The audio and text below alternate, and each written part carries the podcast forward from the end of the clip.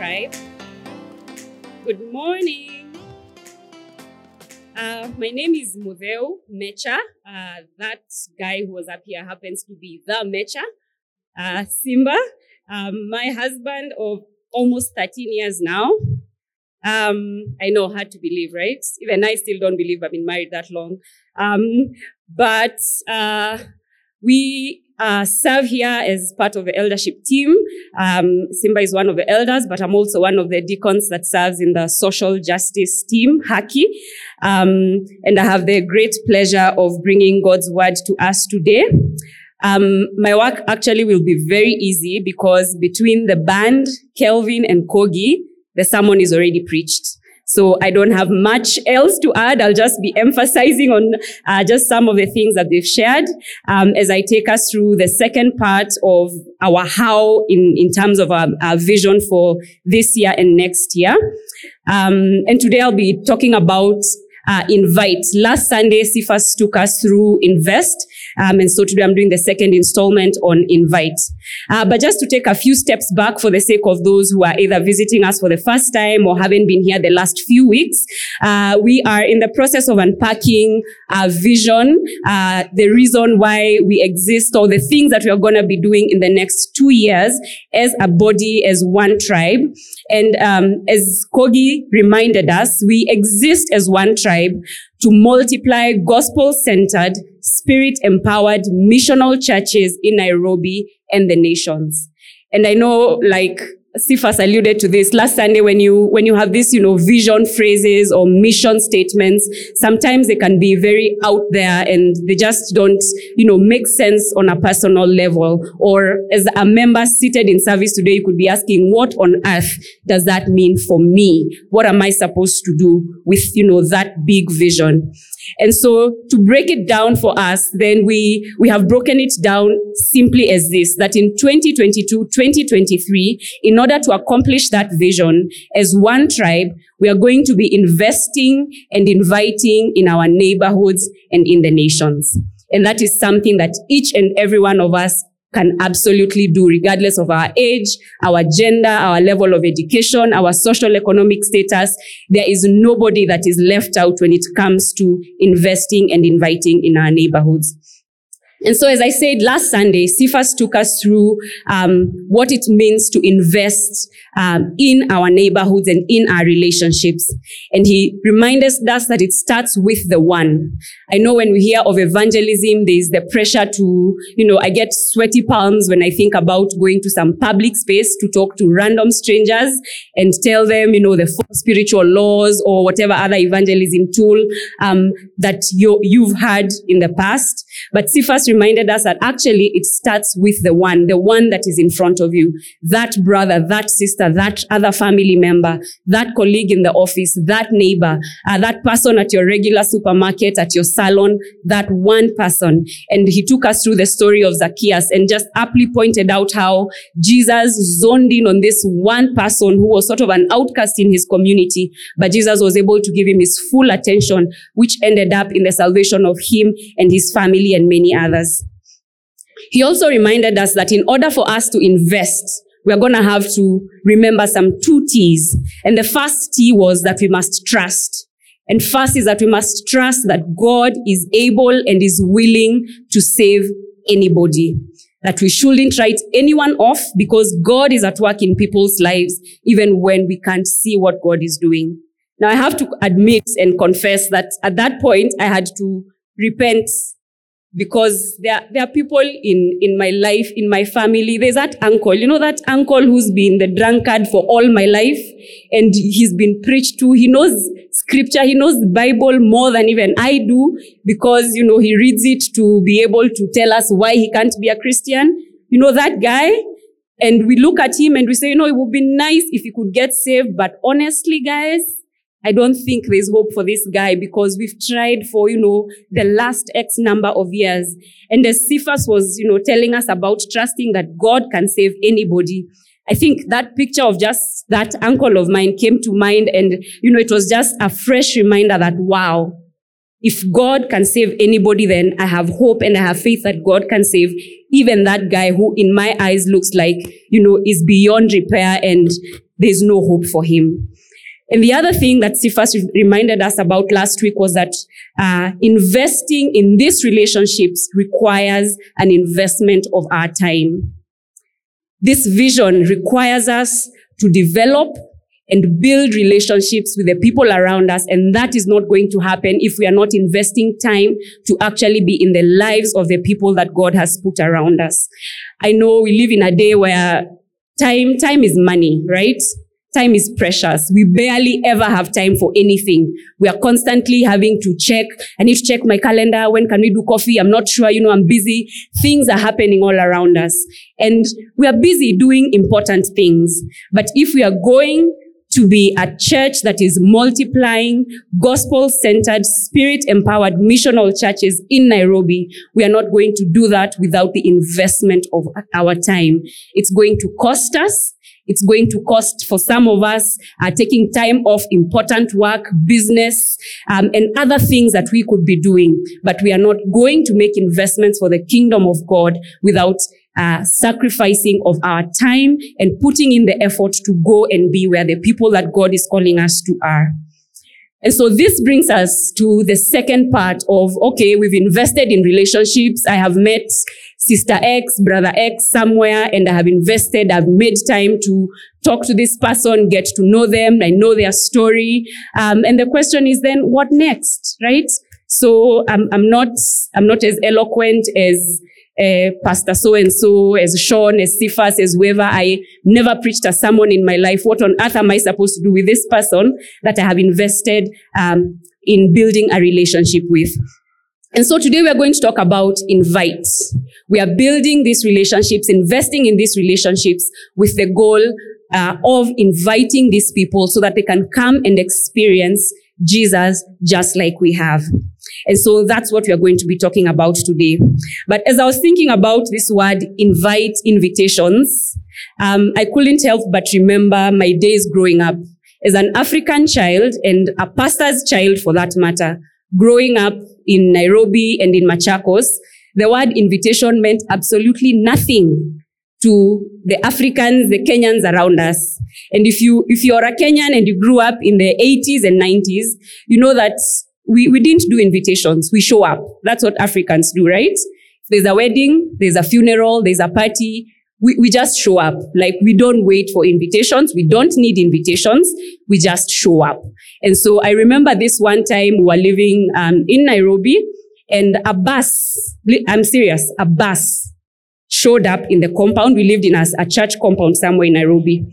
And out of this bus, the bus was packed and uh, an entire family from somewhere in my mom's village, um, not really like a, a, close relative, it's just one of those families that you know from around, had shown up in Nairobi because their father had been sick and in hospital in Nairobi, and the family had decided they needed to do like a, a prayer meeting and come and pray for their father and see him. And without calling or informing my parents, they had decided that they were going to be camping at our house for the three, four days that they were going to be in Nairobi. And you guessed it right. We, they did not come with a caterer and tents and any such thing. They just simply did what? They just rocked up.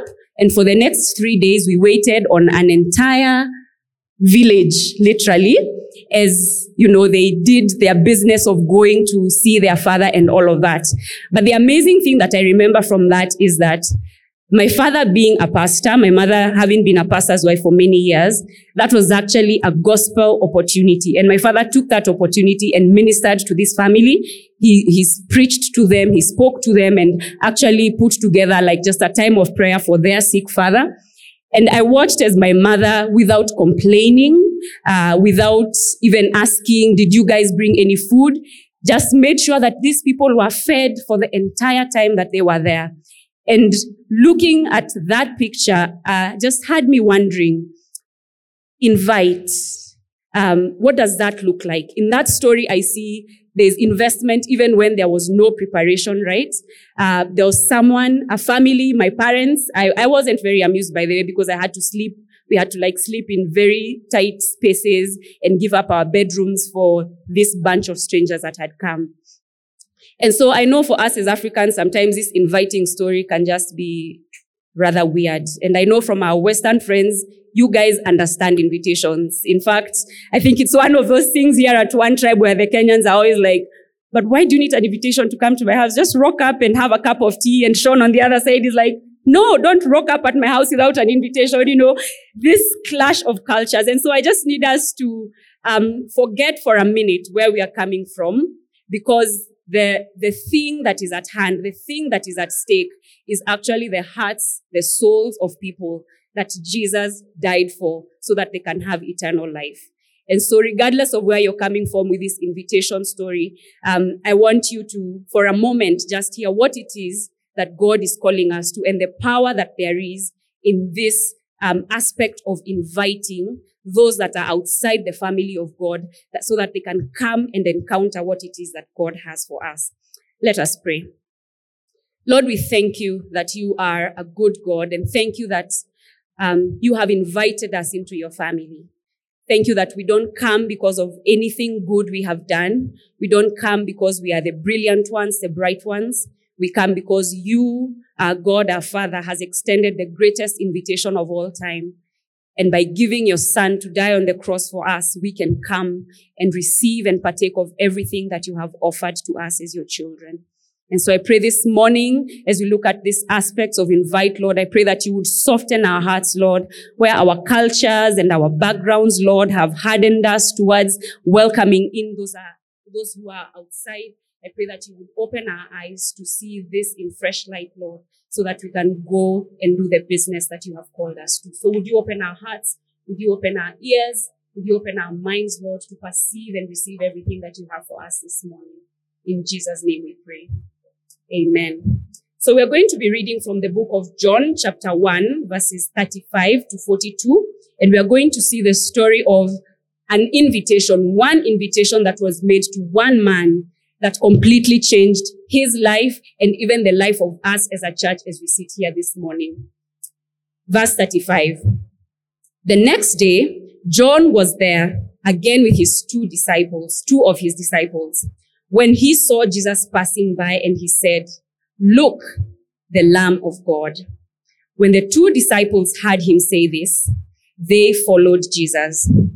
Now, if you, if you know anything about the Bible story, you know that John the Baptist was this, you know, crazy, skin wearing, locust eating character, preaching out in the desert, uh, preparing the way for Jesus. And he kept saying, there's one who is coming that is greater than I. And so in this scene, we see a situation where Jesus is passing by and John is on the other side with his disciples and he says to his disciples, look, that's the guy I've been telling you about. That's the Messiah I've been telling you about, the Lamb of God. And two of the disciples that were with John in that moment, hearing the words of John confirming that that's who I've been telling you about, immediately leave John and actually start following Jesus. And so when Jesus saw them following him, he asked them, what do you want? And in, I think these two disciples had some like African blood in them because listen to the answer they gave. They said, Rabbi, which means teacher, where are you staying? I'm like, he asked, where, what do you want? And their answer is, where are you staying? Come, he replied, and you will see. And even in that sentence, you see Jesus making an invitation to them to come, come follow me, come see where it is I'm staying and you will see for yourselves. And so they went and saw where Jesus was staying and spent the day with him. It was about four in the afternoon. Then Andrew, Simon Peter's brother, was one of the two who heard what John had said and who had followed Jesus. And the first thing that Andrew did was to find his brother Simon Peter and told him this. We have found the Messiah that is the Christ.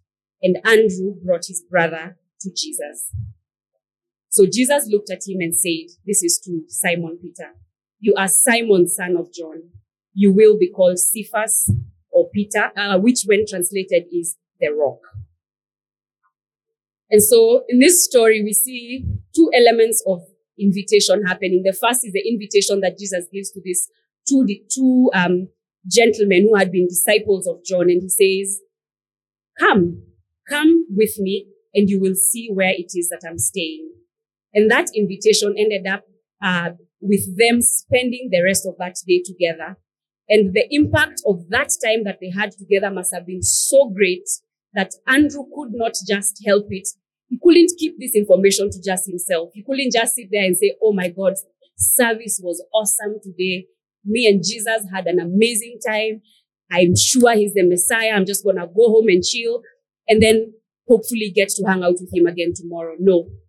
Andrew quickly realized that this precious thing that I have discovered, the, the Messiah that I have discovered, I must run home and call my brother Peter to come and see and witness for himself.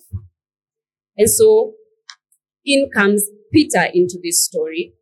And we see that when he is brought to Jesus, uh, when you look at the story of the disciples of Jesus, you know that Peter then becomes one of the key disciples of Jesus who actually walked with Jesus. He was amongst the inner circle um, of the disciples of Jesus Christ. And so that invitation that first Jesus gave to these two, two men to say, come and see for yourself, which then translated into the invitation uh, that Andrew gave to his brother to come and see the Messiah for himself ends up being the thing that unlocks a lifetime of an adventure for this man who we later know as the apostle, or, uh, as the apostle Peter, one of the apostles.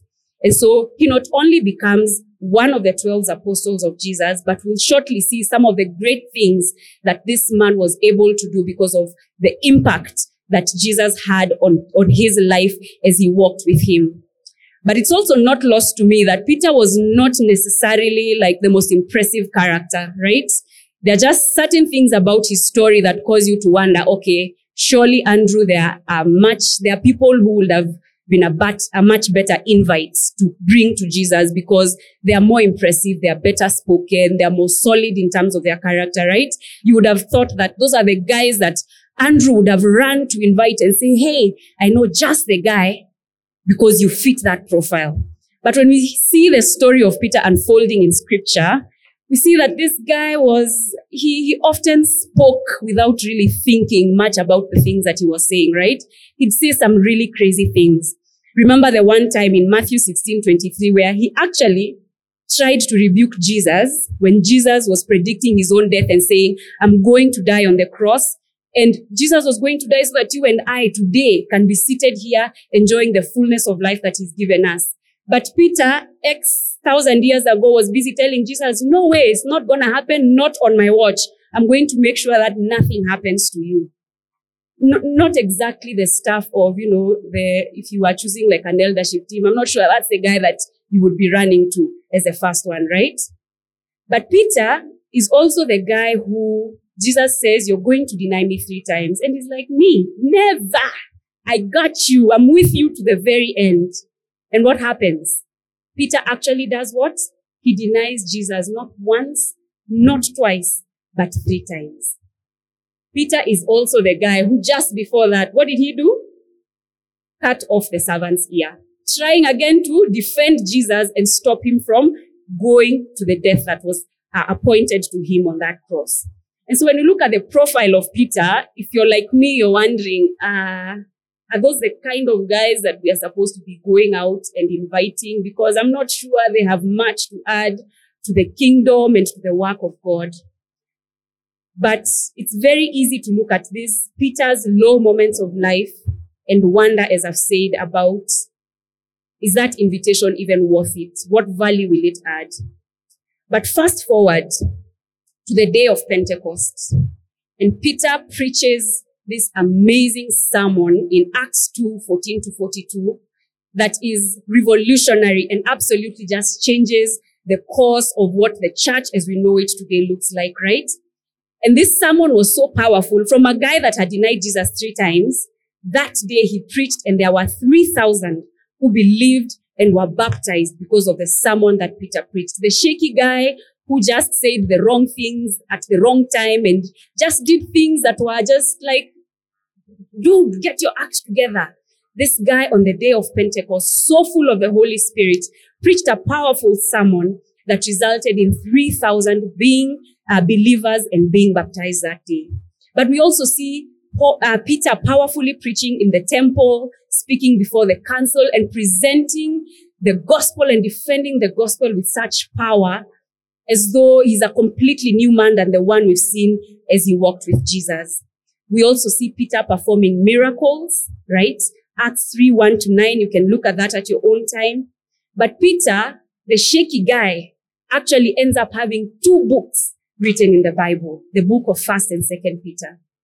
And so as, as Cephas reminded us last time, we cannot, we cannot dare give up on the one that God has appointed for us to make, to invest in and invite because they may, they may not look, you know, like the perfect person. They may not quite fit the profile, but God is at work. God can save and redeem anybody. And if Peter's story is anything to go by, then God doesn't just save, He doesn't just redeem, but He completely transforms people and uses them as powerful men and women in the mission that He has for His church. And so, why, why is it important that we invite, aside from the fact that yes, Jesus, God has the power to transform and change as we see in the story of Peter. We, we are privileged to be inviting others to come into the fold one, because if you're here today and you've heard the message of the gospel and you've responded to it and you have a relationship with Jesus, then you, just like Andrew, have encountered the Messiah.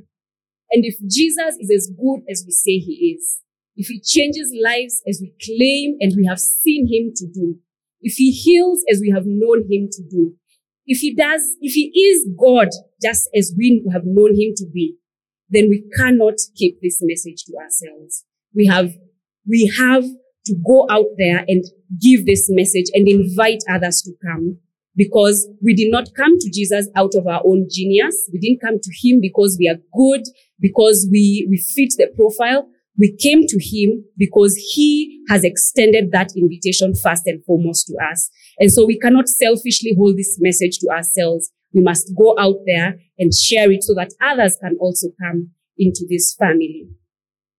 But the other reason why we must be investing and inviting is because for a lot of us, and indeed all of us, eternity is at stake. There is people who are literally on their last days. If COVID has taught us anything is that we cannot take life for granted, right? one minute you're smiling and talking with someone or you're hearing about, oh, they're sick, they're not so badly off. And in the next minute, they're gone, right? Eternities are at stake. And this reminds me of my own story, actually, of how I came to salvation. I was about 10 years old and very, very sick. I developed some, um, you know, I was in school one afternoon and I just started vomiting uncontrollably and had a really high fever, was rushed home and to the hospital. And after weeks of testing, they found that I had a really serious liver infection. And so for about, I think it was like four months of just being really sick and being at home, not being able to eat much and continuously vomiting and just, um, I think it got to a point where my parents were sure, like, we're not sure this child is going to make it. And so I remember one afternoon seated with my mother, um, very, very weak, very frail. I could barely even hear what it is she was saying. And she shared the gospel of, or uh, the message of the gospel with, with me that afternoon. And she was very clear. She said, we don't know whether you're going to make it. And if you don't, we want to make sure that we spend eternity with you. My eternity as a 10 year old that day was at stake. Thank God I made it right. And I've had the privilege of walking with God and knowing Him personally that it wasn't just a case of, oh, she gave her life to Christ and she was born the next day. But that's a reality for some of us, right? Some of our friends, some of our family members, some of our colleagues, our schoolmates, our neighbors. The reality is they do not have as much time as you and I think we have. Even you and I don't have as much time as we think we have. Tomorrow we may not be there to extend that invitation, to invest in that relationship. And so eternity is at stake. The second reason why we need to, or the other reason why we need to be inviting, investing is because while eternity is at stake, there are also destinies at stake, right? There are people, yes, they might live to be 70, 80, 90, but they might just spend the rest of that lifetime wasted away and never really fulfilling the purposes that God has created them for. and their eternity, uh, their destinies are literally at stake because they have no concept of what it is that God has created them for. They have no idea that there's even a God who loves them and has a rich and full life that he wants them to live out. And this reminds me again, uh, today seems like uh, quite a family affair of how my husband Simba came to know the Lord. He was in university many years ago, and I, I mean many years ago.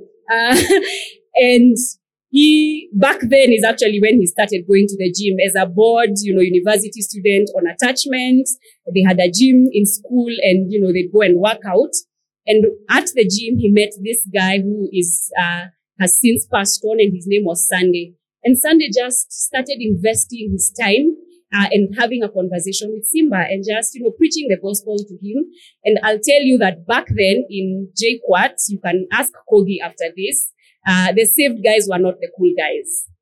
They were the ugly suit wearing, praise the Lord at every corner, the annoying guys on campus. And, no, and so there was, they were not really like, they were, that's not the guys you wanted to be with.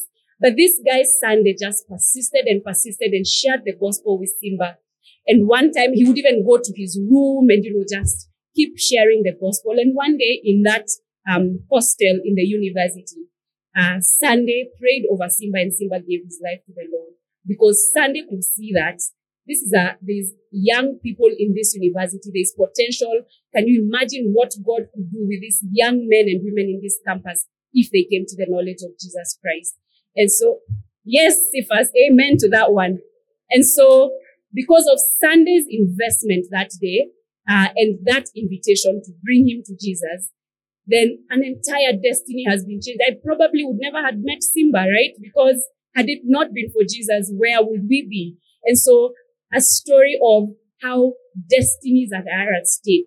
That young person who looks well put together and they seem to have it all together. That colleague that you're wondering, mm, I don't know. When you see them, I need you to see them and see someone for whom Jesus died and someone for whom God has a plan and a purpose for them to live out their lives for their, for His glory. And so we must be inviting, we must be investing in these relationships because one, eternities are at stake, destinies are at stake. And even further to that is the fact that the enemy is busy at work. He is busy stealing, killing, and destroying the life out of everybody around us to the extent that even the idea of the, the idea that there's a God somewhere who could love and change and transform has just become this foreign concept. And these days we, we are living in a time where Jesus is not really the answer. That's not who people perceive him to be, right? These days we, we send good vibes. We send, uh, you know, if someone is going through a hard time, we're sending you good energy and good vibes, right? we are living in a world where we, the higher power is, you know, the universe. I hope the universe will do this and that and the other for me, right? We are living in a time where financial prosperity is the ultimate goal and many are looking for peace and satisfaction in their acquisitions. We are living in a time where morality is relative to whatever interpretation you have of what morality means, right? You do you, me, I'll do me. Don't judge me. I won't judge you. Let's live together in peace and harmony. And the enemy is at work just blinding people from the truth of what God says about these life situations. He's blinding people from seeing that actually Jesus is the answer. Good vibes, good energy will not save anybody, will not rescue any situation. But the enemy is at work blinding people from seeing actually that Jesus is the answer. Jesus is the way, the truth, and the life. And so we must share the gospel because Jesus is waiting to open the eyes of the blind. He's, he's desiring to open the ears of, of those who are yet to receive this gospel so that they can come to the full knowledge of who he is. And therefore, we cannot sit with our faith. We cannot sit with this story of the Messiah and not do something about it because God um, is willing to save those who are lost if you look around us, I think from the things I've described and, and the, the language and the pursuits of people around us, it is very clear that people are seeking and searching They just don't know that Jesus is the answer that they're seeking and searching. And so if we don't invest, if we don't invite, how else will they found, find out about the answer that is Jesus? I dare say that it may not be as obvious to those around you that Jesus is the answer they seek. And they have an opportunity to, and they actually don't have an, an opportunity to encounter him in their spaces. Now, I, I usually, I frequent, I've frequented a salon, um, at Two Rivers for the last maybe eight years since we moved to this side. And I'm not normally like, I, I'm terrible at striking conversations with strangers. But I've been at this salon now long enough, or I've been going to this salon long enough. Uh, I, I think I could pass for like the governor of that, of, of that salon. Every, I walk in and my hairdresser usually says, I'm giving you five to finish saying your hellos and then we get started on your hair. But it's interesting that as I've had conversations with this bunch of young hairdressers and beauticians in this salon, uh, first, they actually have a hard time believing that I'm a Christian. And um, it, it's not because of my bad conduct. Uh, it's, it's not because I don't behave like a Christian, but they just have this notion in their minds that there is no way someone young like me with three boys and dreadlocks, my bad hair, like I just don't fit the profile in their minds of what it means to be a, a Christian or a Christ follower. But you know the, the sad thing about what that translates to? It's that they look at themselves and they're like, it's not for me. Like there's no way someone like me can just walk into a church, right? There's no way Jesus would be interested in someone like me. One, I even had one guy tell me his story and he was telling me how he struggled with addictions and now is when he's in a place in his life where he's sober. But his solution to dealing with, you know, staying sober is that I don't go anywhere. I simply come to work. I go home so that I don't get into spaces where I'm tempted, right? I speak to another one who tells me, ah, I grew up in this church and that church. And to be honest, I'm not welcome there anymore because my hair looks a certain way. I dress a certain way. So I'm not welcome. And I've listened to story after story of these young people who are just completely convinced that God is just wouldn't accept or invite someone like them in. They're even convinced that as Christians, would not even want anything to do with them. And so I, I, I dare to say that it is not obvious that these people around us, that one that God is calling you to invest in and invite, is not so obvious to them that they feel like this is an option for their life. They don't see Jesus necessarily as what it is that they're looking for. And so if we don't invest, if we don't invite, then they are going to miss out on that one opportunity that could open their eyes to see the reality of who God says they are. And I'm sure you're wondering, so Mudeo, have you done anything about it, right? Or not? Yes? I've had conversations upon conversations with this uh, bunch of hairdressers. Uh, now, I even made it worse when I, I, had them know that I'm actually taking a master's in Christian ministry. They're like, what? Why? Like, what's, what's wrong? Don't you have better things to do? Like, are you not following, pursuing a hustle? You should be studying business or something. But as we've had conversations and they've asked me, you know, theological questions, biblical questions, we've actually just been building, you know, this relationship. And even though I wanted, I would love to change salons at some point, it's just not going to happen because I have a bunch of friends now who I've actually invited to church and I'll keep inviting them until the day they actually show up because they still don't believe, even in spite of our many conversations, that this is actually a space where they can come, where they can be welcomed in. And so guys, the world out there may not look as lost as you think it should look. People are well dressed up. People have hustles going. They are busy. But I tell us this morning that the world is lost and looking for an answer we must be the ones that are investing and inviting these dear children of God because he desires to have a relationship with them. We must be going out of our way, out of our comfort zones, out of our social clusters and inviting the one so that they can come and see this Jesus and encounter him for themselves. But as I was thinking about just the whole invest and invite, uh, Simba and I have this one friend, let me call him a friend, um, who recently actually turned to Islam. He's grown up in a Christian family, um, and all his life, uh, he's actually uh, around my husband's age. He's grown up in a Christian family. There's there's no hint of like any other religion within, you know, generation four of their family. But this guy, um, after the experience he's had with those closest to him, the Christians closest to him in his family, in his circles, actually decided that, nah, Jesus is not for me. And the sad reality is because the conduct of the Christians in his life has been more than wanting, right? They are the people who have wounded this person the most. They are the people who say the worst things about this person. They are the people who've broken him the most. And yet, these are people who are, praise the Lord, um, Bible believing Christians professing to be followers of Jesus Christ. And as I was thinking about these aspects of us investing, inviting, I just sensed God um, just sort of turning uh, the mirror back on us and asking us to take a look at ourselves.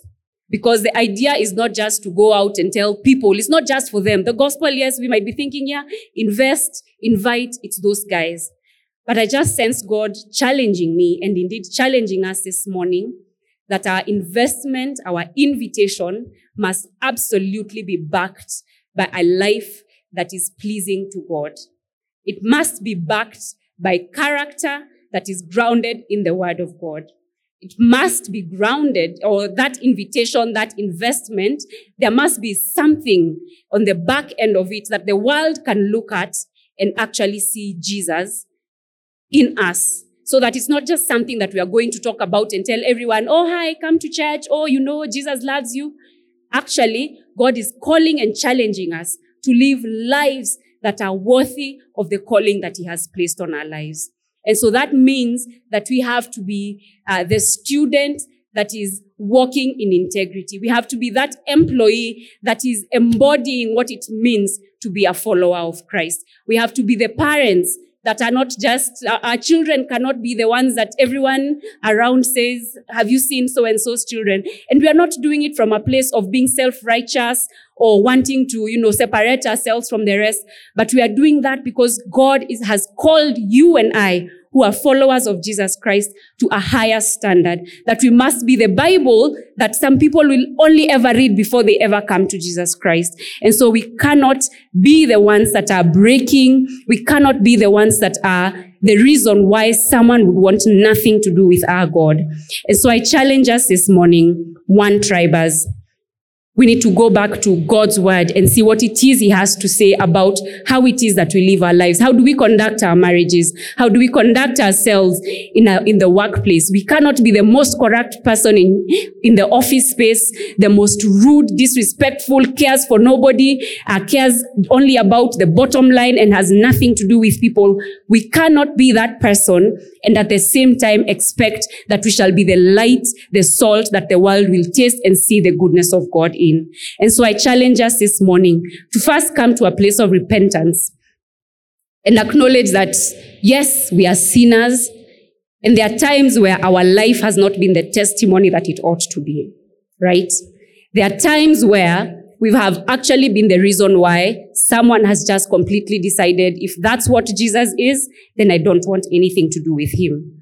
And so I challenge us this morning, guys, to come to God in repentance and ask that He will turn us around and change and continue to do His transforming work in us, not so that we can be perfect, but so that we can be fully representing Jesus even when we fall, even when we don't reach that standard that He's calling us to. That when we see uh, even the fallenness of each other, we are not just seeing, oh my gosh, that guy is just so badly gone. But even in our fallenness, that the grace of God can be seen to be pouring out of our lives.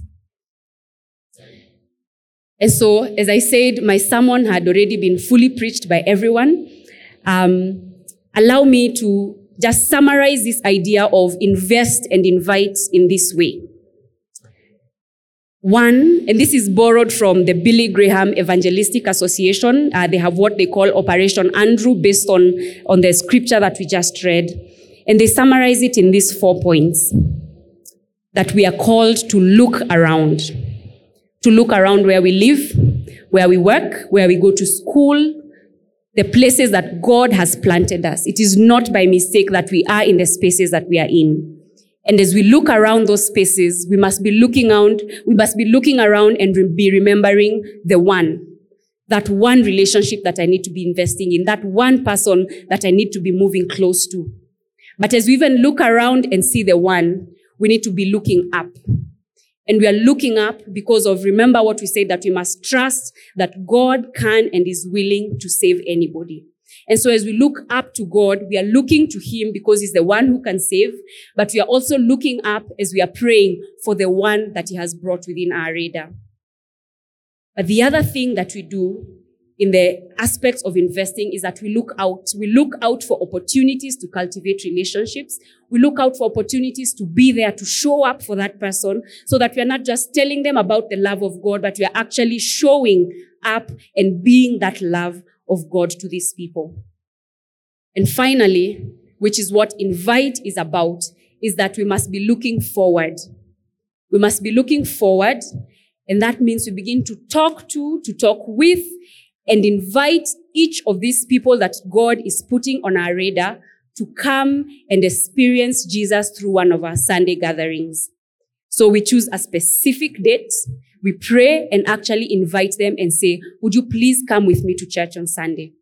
And now let me, let me just be clear that we are not saying that one tribe is the most awesome, the best church. There's no other church doing it right in anywhere else in the world. That's why you must come to one tribe.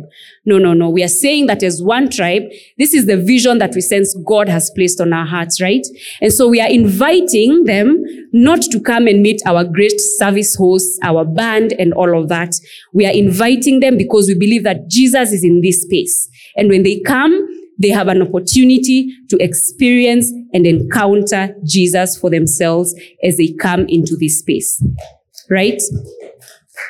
So let's, let's be inviting. God, in His great mercy, is the one who extended the first invitation, right?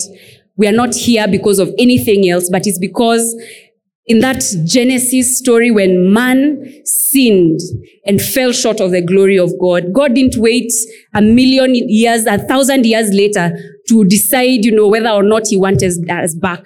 The minute sin was committed, God started to play out the salvation and redemption story for us and started to extend this invitation. And we see that story playing out throughout the Old Testament up until the coming of Jesus Christ. And so we invite because we are recipients of the great invitation that God sent out and has sent his son to die for us so that we can receive the fullness of life that Christ has to offer. And, and yet, I'm sure there, there are some among us today who are, th- who are thinking, Mudeo, I'd love to invite my, my neighbors. I'd love to invite that one friend. I'd love to I'd love to do that. But you, you have no idea the weight of life that I'm carrying on my shoulders. And that's, that's a part of the sermon Kelvin preached earlier. And I just sensed this morning that there's some of us, uh, who actually this morning need to respond to God's invitation for his peace, for wisdom, um, for joy, there's some of us here who need to respond just to the goodness of God. Yes, you responded to that invitation and you know Jesus is your personal savior, but life has hit you left, right, center, and you're carrying just the weight of life having happened to you. And this idea of even going to tell someone about this Jesus is just draining and exhausting as you think about it. And so I want to invite us yet again to come and drink of the fullness of who God is because he is still the giver of wisdom. He's still the giver of peace. He's still the giver of joy. He is still the Lord of the storm. He is still your present help, your healer, your comforter, your waymaker, your light, even in your present darkness. And so there's nothing too hard for God. There's nothing he won't do for you. And so if this morning the invitation that you actually need to be responding to is to just come and partake of the goodness of God, the fullness of who He is. Then I invite you to come. Uh, we'll have a bunch of people up here just after service who can pray with you and just um, help you to just rediscover the joy of the Lord and the fullness of who He is, so that you can uh, walk out of here this Sunday with a fresh step uh, in your in your walk, even as you begin to experience that healing and that joy that the Lord is freely willing to give this morning. But I also sense in our midst there are some who've come or who've been coming as a result of an invitation by a friend, a family member, and you've been coming time and time again and are yet to respond to that message of Jesus Christ. And this morning, I want to challenge you and say that it is not by accident that you're here this morning. It is not by accident that you've been coming and coming and coming. There's a loving father who's been pursuing you and who has ordained for you to be here even this morning. And he wants nothing more than to have a personal relationship with you. And so if that's you this morning, I challenge you to take that bold step. Take courage in the Lord and take that bold step and come and receive this free gift that is Jesus Christ, who has the power to change, to transform and make something amazing out of your life.